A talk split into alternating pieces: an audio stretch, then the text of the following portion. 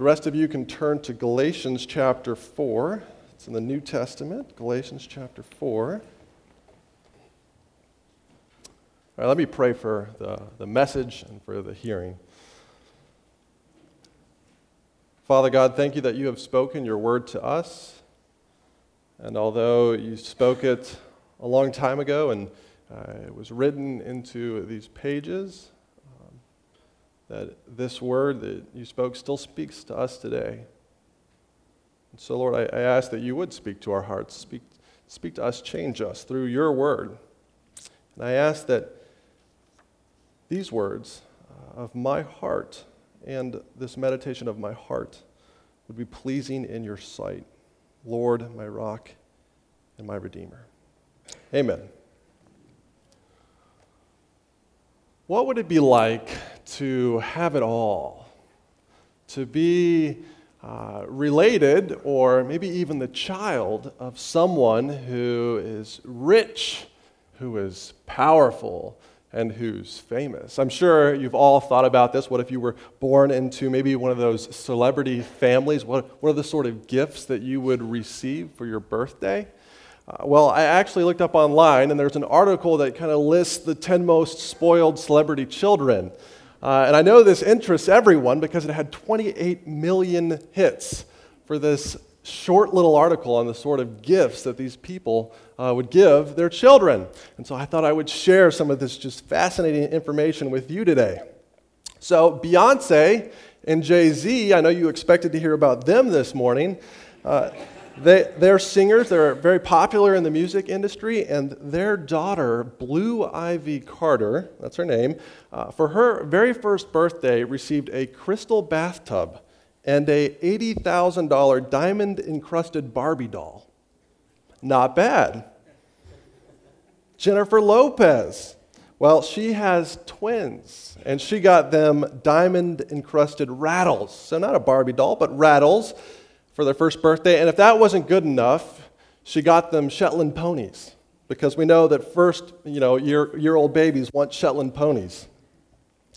Mariah Carey uh, was married to Nick Cannon, and uh, for their twins, for their first birthday, well, they only got them diamond studded diaper pins. Um, so they really didn't get as much as everyone else. How about Sandra Bullock? Uh, she has an adopted son named Louis.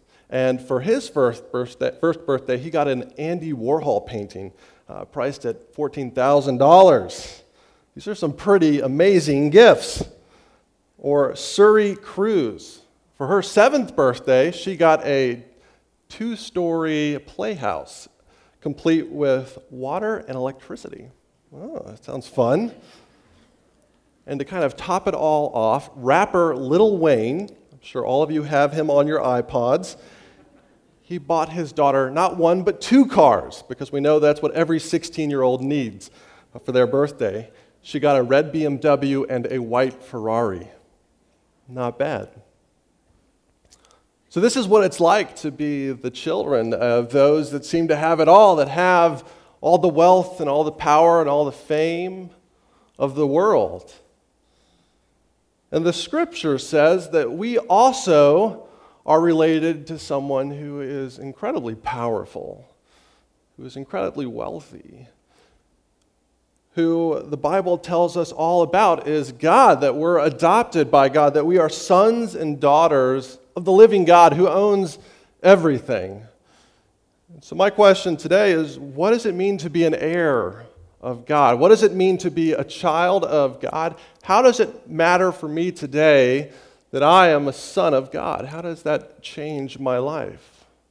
Right now, for eternity, do I get things like a diamond, uh, you know, studded diaper pins, or is there something better that we get? There's something much better. And we're going to read about that in Galatians 4 1 through 7. We already read it through once, but God is honored when we read His Word, so I'm actually going to read it again. Uh, I'm reading from the ESV. So Galatians 4 1 through 7. I mean that the heir, as long as he is a child, is no different from a slave, though he is the owner of everything. But he is under guardians and managers until the date set by his father. In the same way, we also, when we were children, were enslaved to the elementary principles of the world. But when the fullness of time had come, God sent forth his Son, born of a woman, born under the law, to redeem those who were under the law, so that we might receive adoption as sons. And because you are sons, God has sent the Spirit of his Son into our heart, crying, Abba, Father. So you are no longer a slave, but a son, and if a son, then an heir through God. Amen. So, what does it mean to have it all? Well, to really understand uh, what it means to be adopted uh, by God, to, to receive our inheritance, we need to look at what it's like to live before we receive our inheritance. So, to be heirs, but not to have come into the full blessing of God, and to not have yet received Christ. So, we're going to look at, uh, you know, how did Israel function before the promise of Christ. Well, before Christ came, before the gospel was really, really clear. And see, this passage tells us that when you're not under Christ, you're actually under something called law. We were reading about it, praying about it earlier. You're under law. In other words, you're under a set of rules and regulations that you should follow in order to please God. So when you're not under grace, you're under a works based system. And we're never good enough when we're under the law. See, the nation of Israel received the law through the prophet Moses, through God. Uh, back in the book of Exodus, you see the Pentateuch, the law. And uh, God gave these commandments, the law, to Israel so that they would follow them. And, and this law reflected God's character, who He is, that He's a holy God, that He's a, uh, a righteous God. And so there were things that the nation of Israel needed to do in order to uh, follow that example, but then to obey God uh, to also be a holy and set apart nation. And God gave the people of Israel the law in order that they would understand the difference between what is right, between what is wrong, so that they could understand what it means to truly follow God. And the scriptures say this is only for a time because there was something better coming, their inheritance. That's Jesus. But for a time they were given the law to learn the difference between right and wrong. Now, the nation of Israel needed this, and, and so we also need this because they were called children. Verse 1 says that they were ch- children, that they were, uh, he is a child. Before the, before the message of Christ comes, we're all kind of this way where, where we struggle between you know, what is really true and what's not true. And so God gave the nation of Israel the law, now, a child is someone between the ages of 1 and 10, roughly, that, that word in the Greek here. And it means simply that this person lacked understanding. It means they were easily fooled. And we see that the nation of Israel was easily fooled. Multiple, multiple times they were fooled by the nations around them who said, you know, come, worship our idols, worship our false gods. And the nation of Israel would go off and they'd, they'd be easily fooled. And they would do that sort of thing. But God said, No, this isn't the end plan. I'm not just going to let eternity span on uh, in order that one day you might actually fulfill the law and, and the, so that you can actually obey the law. See, the law has sort of a, a catch 22 to it because not only does the law help us discern what is right and what is wrong, but it also shows us that we can never be good enough. That we can never obey God in our own strength, in our own power. So the law says be better, but you can't be better. And that is catch 22. Now, this term, catch 22, uh, it comes from a book. Maybe some of you have read it. I tried to read it when I was a teenager. I got through about half of it. Uh, and the whole plot of this book uh, is it takes place during World War II, and there's really no plot. Um, it just jumps around, uh, but the, the, the theme is that there are some pilots who, who hate their job. They hate being bombers for the, the army. And so they want to get out of their job as bombers. But unless you're wounded, you really can't get out. And so you have to prove that you're legally insane in order to get out of your job. But in order to prove that you're legally insane, you have to fill out some paperwork proving that you're sane. And this is called an unsolvable logic puzzle. The law is the same way in that it tells us you need to be better, that you need to be good, that you need to be holy, but you simply cannot. Because none of us will ever measure up to it. See, we're never good enough under the law. Under the law, we are slaves, we're failures. In fact, trying to be good enough is a mistake not only that religious people make, but it's also a mistake that the world makes. Verse 3 says, In the same way, we also, when we were children, were enslaved to the elementary principles of the world. Well, what does this mean? So, the elementary principles of the world, Paul is saying that you Galatians, the, the, there, there were teachers, there were religious teachers in the Galatians church who were, who were saying you need to obey the law in order to be saved. Yes, you need to trust in Jesus, but really you also need to kind of obey all these rules, all these regulations in order to please God. And the most insulting thing Paul could say to them was, well, that's as um, kind of dumb as the Gentiles. And that's what he says right here in the Bible. He says, You're, you're, you're not being religious, you're, you're believing in nonsense. You're believing in mysticism. You're believing in the elementary principles of this world. That is the way that the Gentiles, the non Greeks, would do this. But see, we're followers of Christ. We believe in grace. Being good enough is the world's way, it's not just religion's way. So, what are these elementary principles of the world? Well, they're, they're actually kind of in Greek thought, they were the, the things, the, the materials that made up the world. And all of you have heard this before, but they were uh, water, or earth, wind, water, and fire. So maybe you've seen those symbols around. They're very popular in culture. Uh, in fact, in the 1990s, 1990 to 1996, there was a TV cartoon Maybe some of you remember this. It was called Captain Planet and the Planeteers. And I watched this like once or twice, but it was a pretty interesting show. Uh, so here's the concept of Captain Planet and the Planeteers uh, humanity is destroying the earth. And so the spirit Gaia, Mother Earth, so there's like this intro video, and she kind of twirls around and uh, is fed up with humanity. And so she chooses five special youth and gives them five special rings to save the planet Earth, wind, water, fire, and heart. And when these powers combine, when these like five rings combine, it summons the spirit, Captain Planet, to save the day. And so there was kind of a moral to each lesson that you go and uh, you, uh, you, know, you don't put too much water on the golf course when the desert around you is drying. You don't cut down the trees for the lumber forest. That's not the right thing to do. Uh, and these were all you know, good lessons. I believe in recycling. Uh, but they were. Uh, but they were saying that in order to please God, in order to, to please the planet, in order to please the spirit Gaia, you have to save the planet. And see, that is just a works based system wrapped as a 1990s cartoon. And the Bible says, you know, it doesn't matter how hard you try to please God, if you're doing it in your own strength,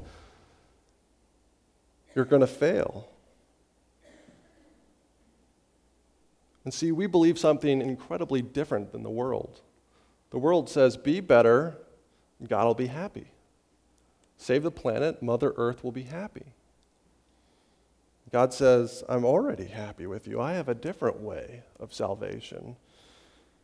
See, under law, under good works, we are slaves. If you don't believe in Christ, I'm jumping ahead a little bit here, but if you don't believe in Christ, you have to be good. And so those good works that you do are not about anyone else but you because you have to perform in order to be saved. And yet, we who believe in Christ, well, we're already saved. And so, those good things we do are an act of praise to our God, to our Savior. So there's no way that you're not free unless you're under Christ. So, under law, we are slaves. And so, Christ came to change us, Christ came to deliver us. And this is really the inheritance uh, that verse 2 is looking forward to. See, uh, the nation of Israel knew that there was a Redeemer, that there was a promised seed. We've talked about that in some of these past sermons. They knew that someone was coming to save them. The Bible says it. And so Christ did come. He came to save us from the law. He came to save us from this system of works that I have to be good, that I have to perform in order to be saved. And so verses 4 and 5 say, But when the fullness of time had come, God sent forth his Son, born of a woman, born under the law, to redeem those who were under the law, so that we might receive adoption as sons. So, how did Christ came, come to deliver us? How did he come to save us and to change us? Well, first, Christ came to change our sentence. First, Christ came to change our sentence. He was born under the law. In other words, he, he, he fulfilled all those good commandments that we couldn't, that we could never do. He is the solution to the catch 22, to the unsolvable problem. Christ came in order to change our sentence, in order to extend forgiveness to us. See, through Christ, God can forgive us. That's what verse 5 is talking about. Verse 5 says that Christ came to redeem those who were under the law. So, what does this mean, to redeem? Well, it means to purchase, to buy back. So, we were lost without Christ. We were lost under a system that said do better because we never could. And so, Christ came, and through Christ spilling his blood on the cross, God purchased us back. And so we no longer need to feel guilt or shame for our sin because it's gone. Because on the tree, Christ took our curse. We have a new verdict, a new verdict of innocence. We are declared not guilty. So if you're living a life of, uh, of feeling shame and guilt and weighed down by the world, if you have Christ, you are declared not guilty. But if that's all God did, if that's all God did was forgive us of our sins, is kind of take away our sins, that actually would not be enough. And that's kind of an interesting to think about. If all God did for you was forgive you of your sins, that would not be enough. If we were to set a condemned man free, so to kind of pardon a condemned man, he would still be a homeless man. He would go from being outside of a jail with nothing to being, inside a jail with nothing to being outside a jail with nothing. But if, what if we were to take that condemned man? He's been pardoned, he's innocent, and one of those celebrities adopted him. Well, he would have everything. He would have diamond studded diaper pins. But he would have all the wealth. He would have everything. He would be able to survive, or she would. See, not only does Christ come to change our sentence to forgive us from guilty to innocent, Christ comes to change our relationship. See, not only does God forgive us, God adopts us. You and I, through Christ Jesus, have a transformed relationship. It's something that we don't think about often enough. But verse 6 says that we uh, might receive adoptions as sons. God sent his son in order that we might also become a son and a daughter of God. So not only are we judicially forgiven, but we're relationally just made over. We have a whole new family. Now, in the ancient world, adoption uh, usually took place if the master of the house didn't have any heirs. So the master of the house could appoint a servant and adopt a servant, and that servant would, uh, would receive the inheritance. But we know our Father in heaven, heaven, does have a son, Christ Jesus. And there were other examples in the ancient world of, of parents who could adopt a child into their family. And that child would not get a lesser portion of the inheritance. That child would get just as much of the inheritance as any of the biological children. And see, God gives us adoption as well. We are welcomed into his family, and we also get to share in the inheritance of Christ Jesus. We're going to talk about what that means in just a little bit. Now, our verse says that they were adopted as sons. And maybe some of you ladies are out there saying, well, why not daughters? Why aren't, why aren't they adopt, we adopted as sons and daughters? Well, there's just something special in the biblical language and just understanding that culture that sons were the ones that received the inheritance.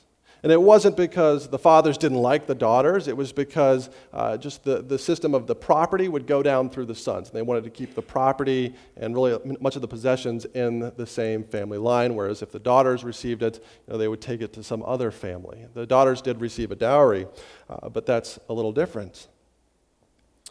And so there's, it's special when the scripture says you're a son of God. You're a son of God. You're adopted as a son because you too are receiving the inheritance.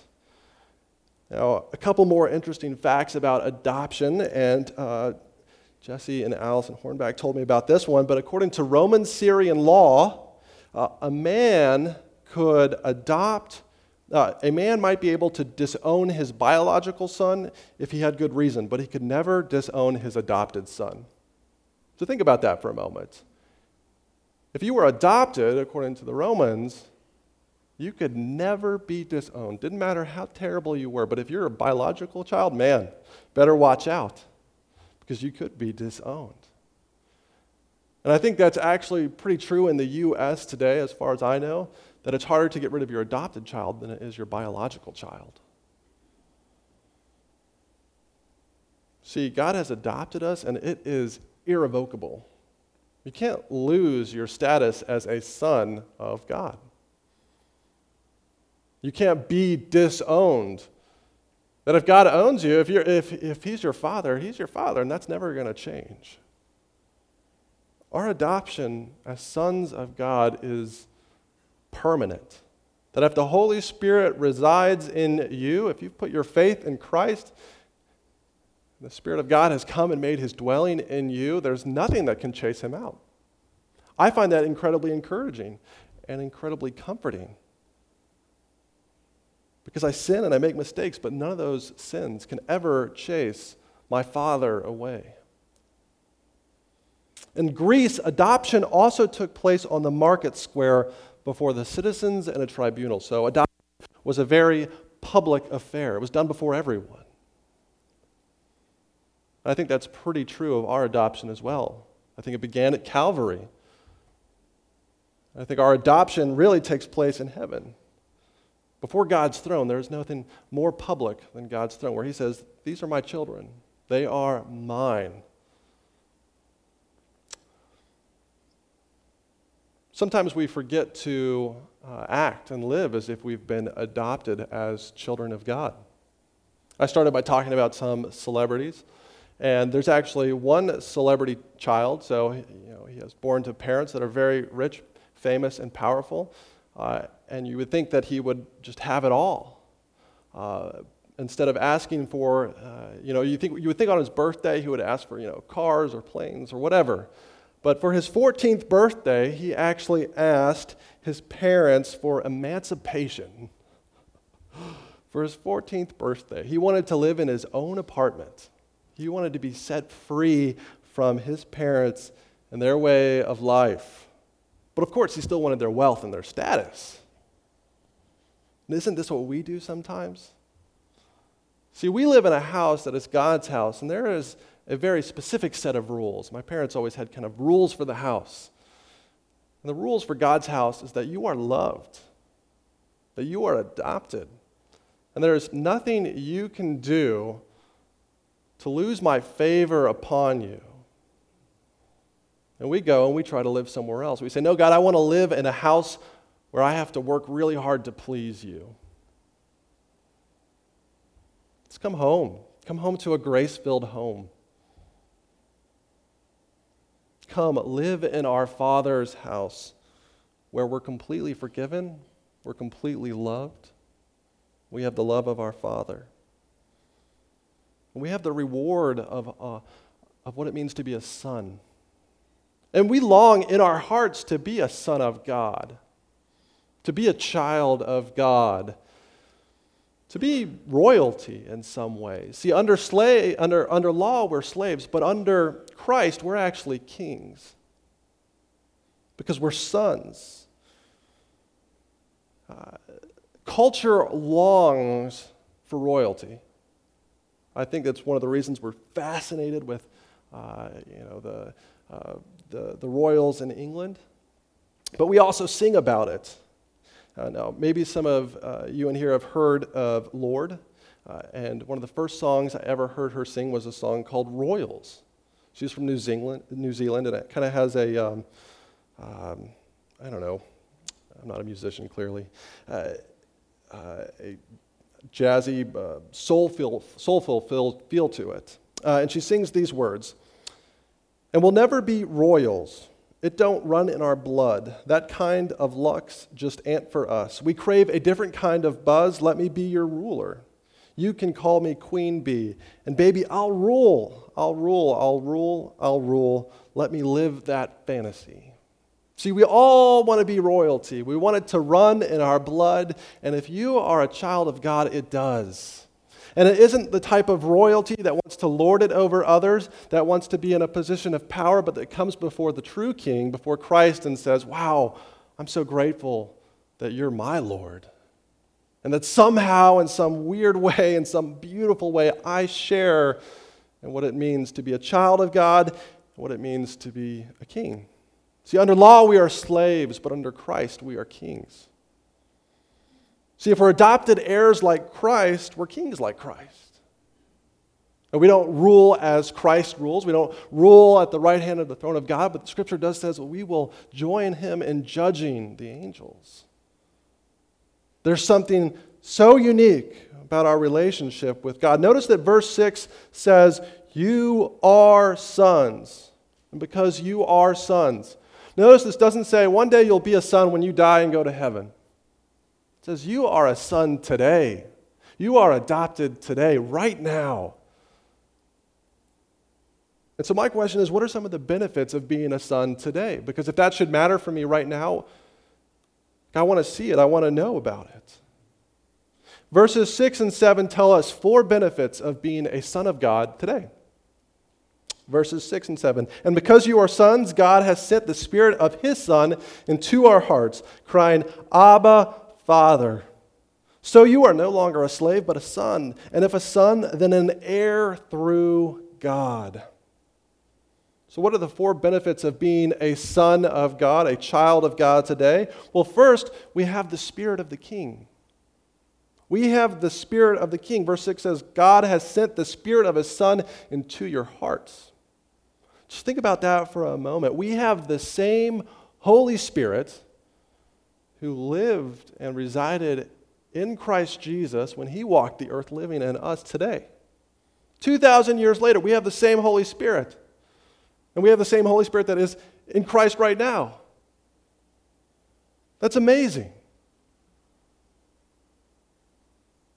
This Holy Spirit helps us in very practical ways. This Holy Spirit helps us turn from sin. He makes us aware of the sin in our own life. He makes us aware of those places where we're disobeying God, where we're not pleasing God. He helps us make wise decisions. He helps us follow God. He helps us follow Christ through life. The Holy Spirit dwells inside you. It also has the benefit, He has the benefit of making us more like Christ. See, when you have the same blood, when you have the same spirit of someone else, and maybe your, your family, you become more like your family. So, like, uh, as I've gotten older, I've realized that I'm more and more like my dad. Now, uh, you know, some of the ways that I see that is I think like him, I talk like him, I'm sort of thoughtful like him. I'm also like my mom. Um, I have a beard like my father. Uh, I smile like my father. Uh, thankfully, I have more hair than my father. But as we get older, we tend to look like our parents. And as we age in this life, this spiritual journey, we become more and more like our Father in heaven. As seen through Christ, we become more and more like Jesus because of the Holy Spirit dwelling in us. I don't know about you, but I want to be more and more like Jesus every day. So, first, one of the benefits of being a son of God, of being an heir, is that we have the Holy Spirit. We have the Spirit of the King residing in us. So, first, we have a spirit, the Spirit of the King. And second, we have a relationship with the King. So, we've already been talking about relationships. But I want to just dwell on uh, you know, the relationship that, uh, because we're adopted, that, that we can, how we can interact with our Father, what that relationship looks like. So, verse 6 says that we can cry, Abba, Father. Now, Abba uh, in Aramaic just means father. Some of you might have heard that it means daddy. That's actually not true. It just means father. It's just another way of saying father. But it's also, it's still a very intimate and connecting term. It's a, it's a, it's a familial term. And we can use that same term when we pray to God. We can pray, Our Father who is in heaven, hallowed be your name. And notice that when we pray the Lord's Prayer, that when we pray directly to God, we're not speaking about God, we're actually speaking to God. We're having a conversation with our Father. That's incredibly personal. Now, Paul is also referencing Mark 14, verse 36. And maybe some of you know that off the top of your head. I had to look it up. But in Mark, Mark 14, 36, Jesus is in the garden and he cries out, Abba, Father, take this cup from me. And so Paul is referencing that verse right here. He's saying that you and I can pray the exact same way as Jesus Christ. That is amazing because Jesus, Jesus is God. And yet we can also have a similar relationship as Jesus had with the Father.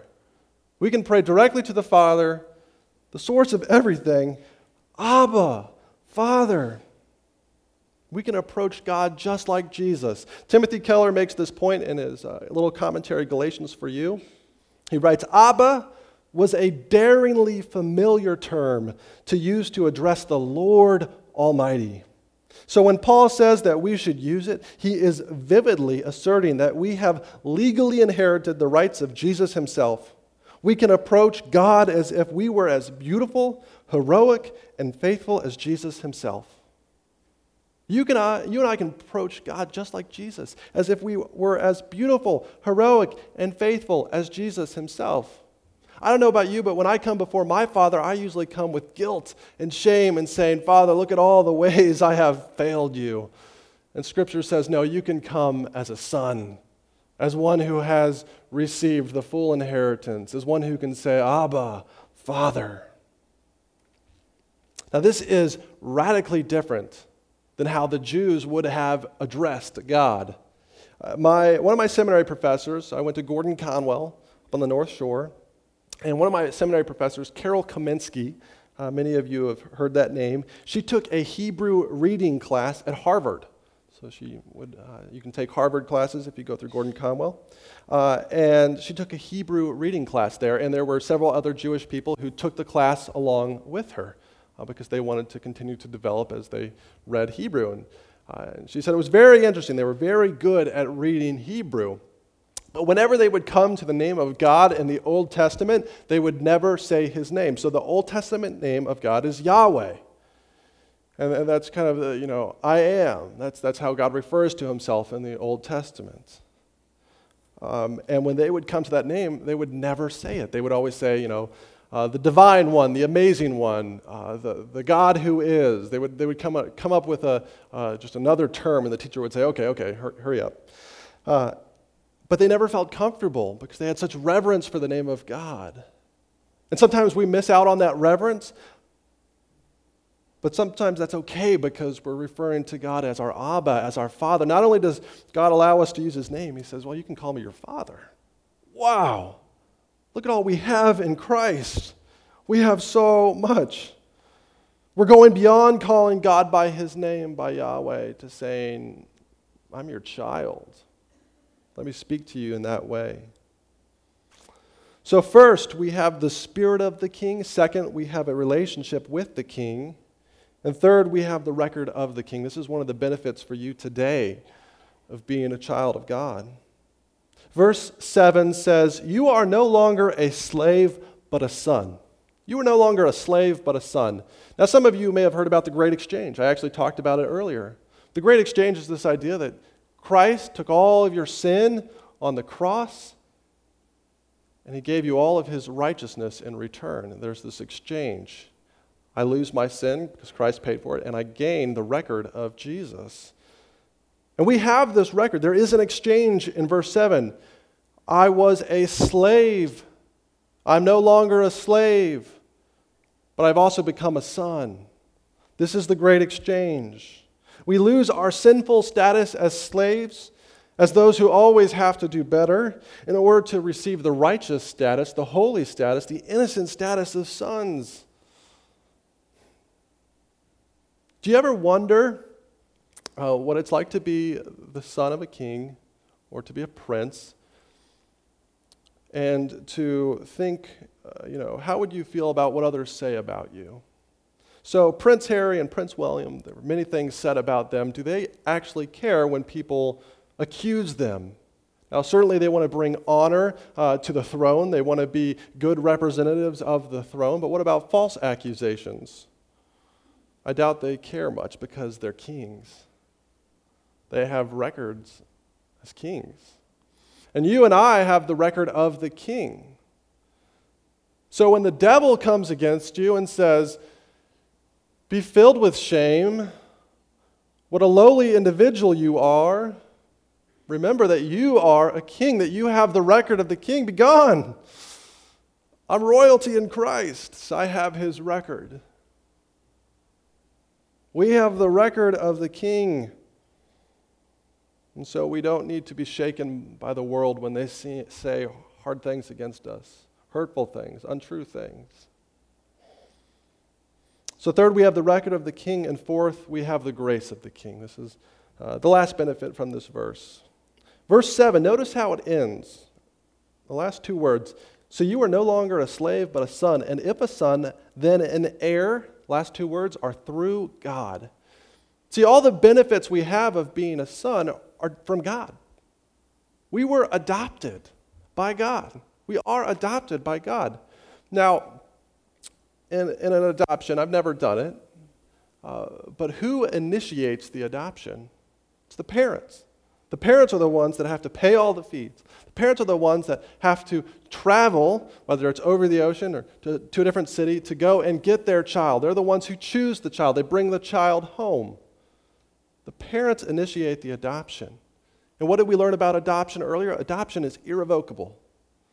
See, everything we have from God is just purely by God's grace. He's just given it to us.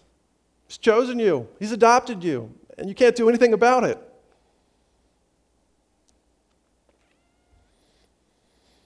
Hmm. Under Christ, we are kings. Under law, we were slaves, but under Christ, we are kings. There are so many benefits. First, we have the spirit of the king. Second, we have a relationship with the king. Third, we have the record of the king. And fourth, we have the grace of the king. You and I have his love. Under Christ, we are kings. Kind of one final big application point from this passage but in verses 4 and 5, we talked about the Son, Christ Jesus. Notice that this passage is very Trinitarian. Uh, the word Trinity is not in the Bible, but you see the Father, the Son, and the Holy Spirit are all in this passage. Uh, but verse, specifically, verses 4 through 5 are about Christ. And then verses 6 through 7 are about the Holy Spirit. And notice that in verses 4 through 5, uh, we recall what Christ has done objectively for us. It's a, it's a legal standing. Christ has forgiven us of our sins. And then in verses 6 through 7, we recall what God does subjectively to us. That we can kind of have an emotional response to everything that God has done on our behalf. Tim Keller also writes, last quote from him, I promise, at least for this week The work of the Son brings us an objective legal condition that is ours whether we feel it or not. But this work of the Spirit is not like that at all. The Spirit brings us a radically subjective experience. The work of the Son is done externally to us and is something we can have without feeling.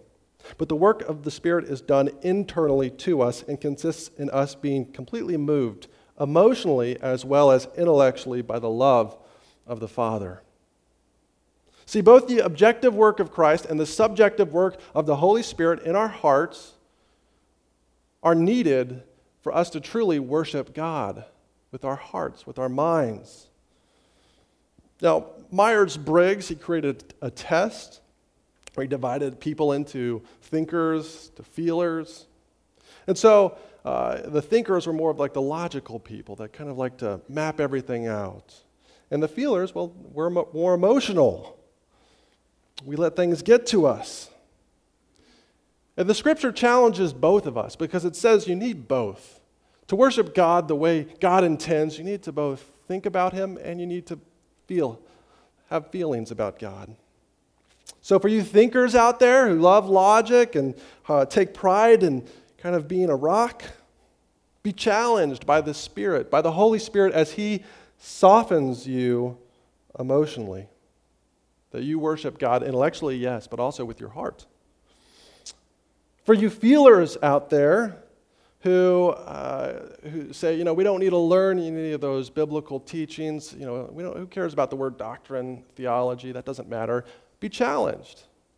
Be challenged because when we think about uh, the scripture calls us to remember what Christ has done objectively for us, to, to focus on Christ's work, because that's also a very important part to worshiping God. See, we experience the benefits of adoption both objectively in Christ for everything he's done for us and subjectively through the Holy Spirit as we're reminded of our adoption as we cry out, Abba, Father. Under law, we are slaves. Under Christ, we are kings. I want to close by remembering what it's like to be a child and to have some of the benefits of a father, to, to kind of uh, have the benefits of, uh, of someone who cares for us, because this is a picture of our relationship with the Father. Now, I never liked the dark when I was growing up. I'm sure many of you uh, can remember that stage of your life as well.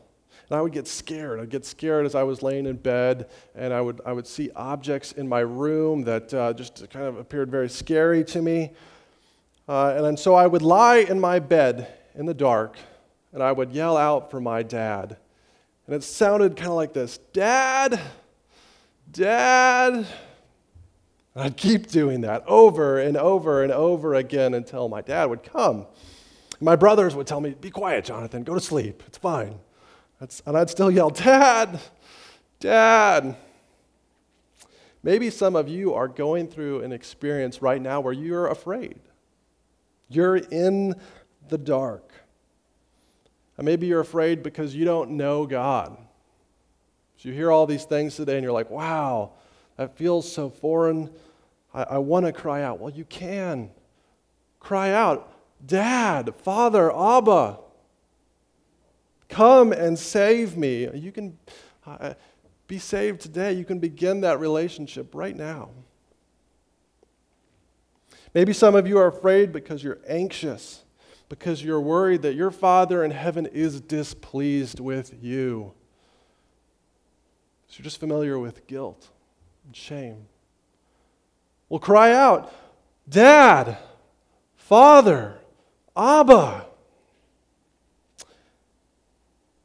Maybe you're going through a life experience that you have absolutely no control over. Maybe it's your job, your marriage, your family. Cry out, my friend, Father, Dad. Your heavenly Father hears you and he loves you, and you are an adopted son. My father would come. I'd flip on the light and he'd say, What's the matter, Jonathan? He'd sit with me, he'd put his hand on my side, and he'd tell me that he loves me. And I'd be like, You know, the, my backpack, it's a monster. chase all my fears away. And he'd go back to bed, and I'd be able to fall asleep. And that is the picture of the relationship that we have with the Father that He loves you. Maybe the light isn't on, but He's still present with you. He's praying for you. Christ is praying for you. Under law, we are slaves, but under Christ, we are kings. Let me pray for us.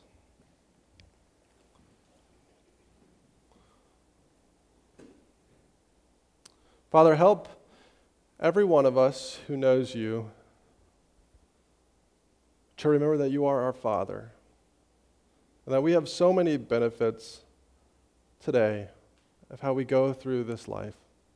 That we can go through it not anxious or worried, but depending on you and your grace because nothing can ever steal us from your hands. And Father, for those that are here that do not trust in Christ, Would you give them the courage to cry out for their Father in the dark? In Jesus' name, amen. Please rise for the benediction. 2 Peter 1 2 through 3. Grace and peace be yours in abundance through the knowledge of God and of Jesus our Lord. His divine power has given you everything we need for a godly life through our knowledge of Him who has called us by His own glory and goodness. Be blessed. Amen.